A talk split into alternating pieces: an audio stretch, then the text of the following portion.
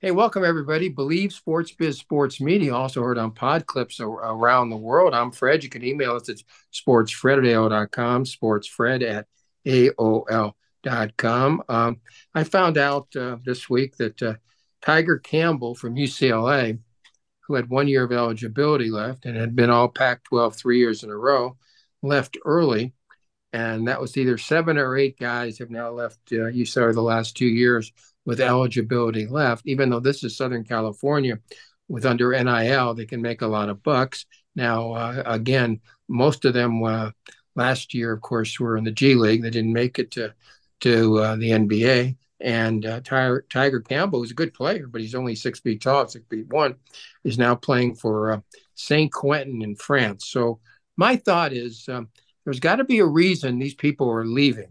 Mark Mancini, why do you think they're leaving Coach Mick Cronin. There has to be a reason besides money because NIL in Southern California. I think you just mentioned it. well, why, I, I, don't know. I'm not a big. I'm not a big Mick Cronin guy. I, I think he reminds me he should be playing on that TV sitcom. Whose line is it anyway? Uh, I'm not. I'm not a big fan of Cronin, and I know you aren't either, Fred. And I don't know where Artie lies on this, but uh, his just coaching ability just it's a real head scratcher watching him try to coach UCLA. Very animated. Was he making six, seven million dollars a year to uh, yeah. Uh, not be a very good coach? Uh, the Art, gift of, of the gift of Dan Guerrero continues, right? Yes. a gift that keeps giving. I mean, it's not yeah. he's got got two coaches in the football and the basketball program. And again, look, I'm a UCLA fan, so perhaps I'm not objective about this because I want them to have the best of everything. And they, as far as coaches are concerned, Fred, are they going to beat Washington State this Saturday in the Rose Bowl? Uh, I doubt it. I really I do. doubt it too. I think Cameron Ward might have some surprise for him. It's uh, tough to win with a freshman quarterback. It really in, is. In fact, let's talk about both schools, SC and UCLA. Mm-hmm. Art, I honestly believe when they start facing the Oregons and the Washingtons, they're going to have to score trouble they're going to have to score 50 or 60 because their defense is going to give up 50 defense is terrible fred. i mean when you know i mean the reality of it is this is a great football team exciting to watch point a minute. I mean and and you could go back to lincoln riley's teams that made the, the cfp playoffs. He lost to georgia in the rose bowl 54 to 51 in overtime. This is not something that has been a, a new deal he needs to find a legitimate defensive coordinator who can teach these kids to play with reckless abandon and passion. And that's looking in people's eyes. I remember when Marv Goux was at USC, we were playing against Notre Dame, and he walked over to a certain part of the of the stadium at Notre Dame, and he was pawing at the turf around the 20 yard line. It's where he got triple teamed and they broke his back. And he had tears in his eyes as he was talking about the passion that he has to want to beat these guys because he couldn't walk as a normal human being because of what happened to him in that game. And I was looking at my teammates, you know, guys like Riki Ellison and Ronnie Lott, and they're all their eyes got really big. And you saw how much it meant to this man to not only be there again, but what they did to him. And boy, I mean, it translated, and we came out and played like wildfire. And, you know, I think that passion is something that's missing in the USC defense right now. Mark, what do you think? Uh, how do you stop the uh, offenses in the Pac 12 among the, you know, this Penix for Washington? Oh. You know, right now, oh, I've, yeah. seen, I've seen surveys where he's right up there with Williams as far as the Heisman is concerned. So, how do you stop them with the defenses that these teams don't have? I'm talking yeah, well, don't have he's a good quarterback, but you know what? It's Caleb Williams is to lose, and he'd be the first one since Archie Griffin got back to back uh, Heisman. He has four really tough games coming up, and I'm going to tell you, Oregon is no joke. Washington is no joke with with Michael Penix. Notre yeah. Dame at Notre Dame. Huh? Let's see what you got. And going and playing Utah, you know who's going to be back for that game? I can almost bet you Cam Rising will be ready to go, the two-time yeah. Rose Bowl star. Well, so this is the this is quite a gauntlet they have to run. Yeah, not only that, uh, Fred and Artie, uh, that kid that, that came out of UCLA, that running back Charbonnet, I like him a lot when he was at UCLA, oh, yeah. and look what he's doing with Seattle. He was at mm-hmm. Michigan, then he came to UCLA, and now, of course, he's playing uh, well for. Uh, he didn't get along with, with Chip Kelly either, from what I get. he, he, didn't play two games, and they said uh, he never gave the reason, but it wasn't physical. Yeah, so there was no reason why.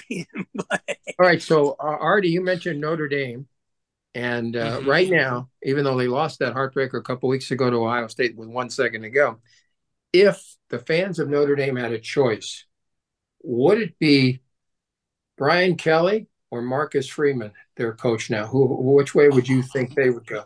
Marcus Freeman has proved to me that he has put together a yep. great program. I've never been a big fan of Brian Kelly.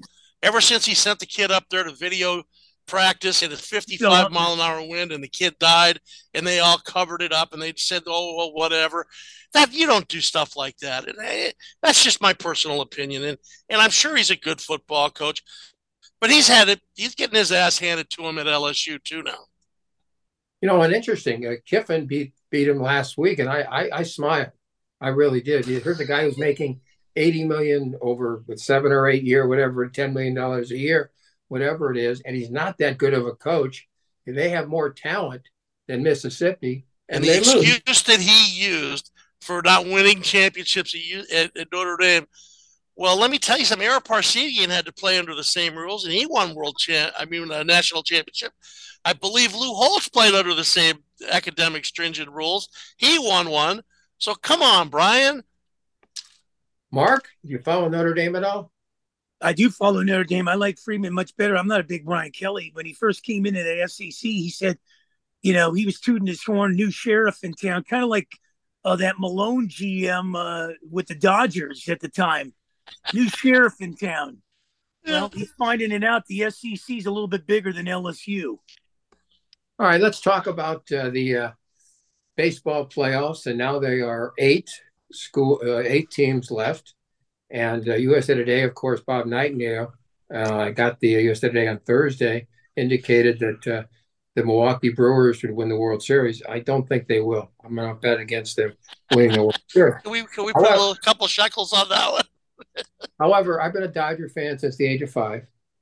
I don't think the Dodgers will, will get by Arizona. I think Arizona, the Diamondbacks, have two top-notch pitchers in Kelly uh, and Gallen. I mean, there are Gallen especially would be in the 90 percentile and and, yes. and, and the 80 percentile. The Dodgers are have Kershaw and the rookies. I'm sorry, Kershaw is not. He's a Hall of Fame. He retires next year. He's a Hall of Famer, first time in. I'm not questioning that. Right now, the Diamondbacks have the best defense, I think, in baseball, if not the best, really close to the best. Old-fashioned National League baseball, Fred. They have Corbin Carroll in the outfield who does mir- miraculous things. The infield, they don't make any mistakes. I think the Diamondbacks will beat the Dodgers in the playoffs. Art, agree or disagree? I'm going to have to disagree because it's a five game series. I think if it was seven game series, I would agree with you. Um, the team that really I'm I'm really excited about right now has a bunch of ex Dodgers like Seager at shortstop, the Texas Rangers with Bruce Bochy. I think they're a team that nobody's taken very seriously.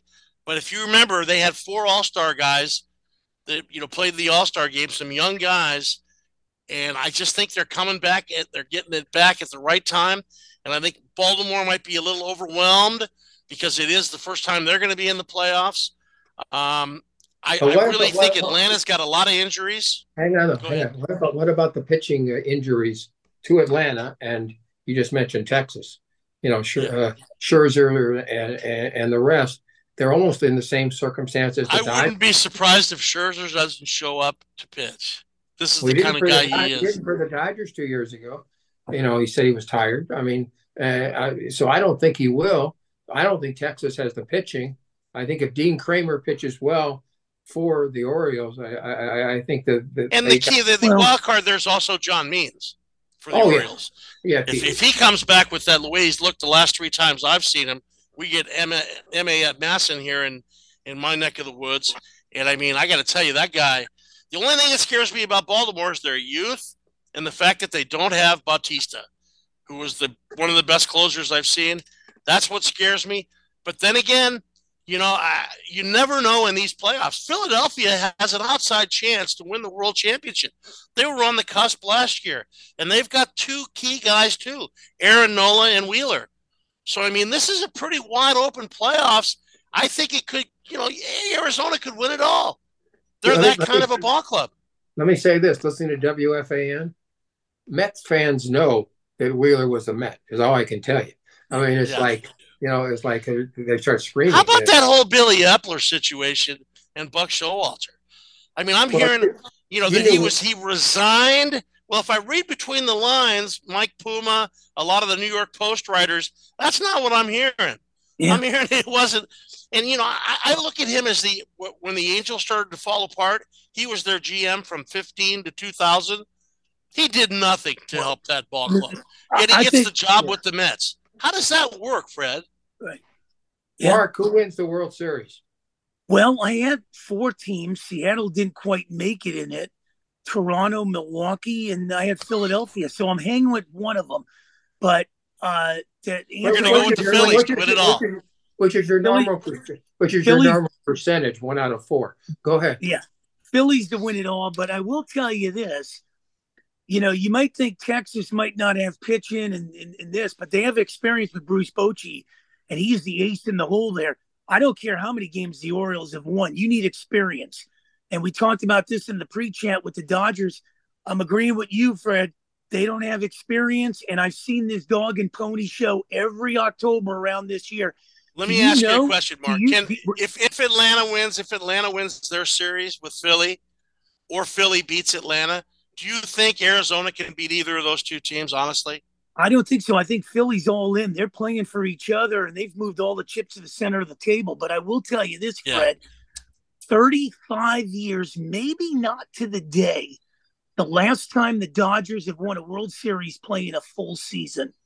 35 years. October 15th. And Fred, you yeah. remember that night since you were on the air till like the wee hours of the morning. a, a, five and a half hour post game show when uh, uh, the home run was hit uh, against the A's. There was no question about that.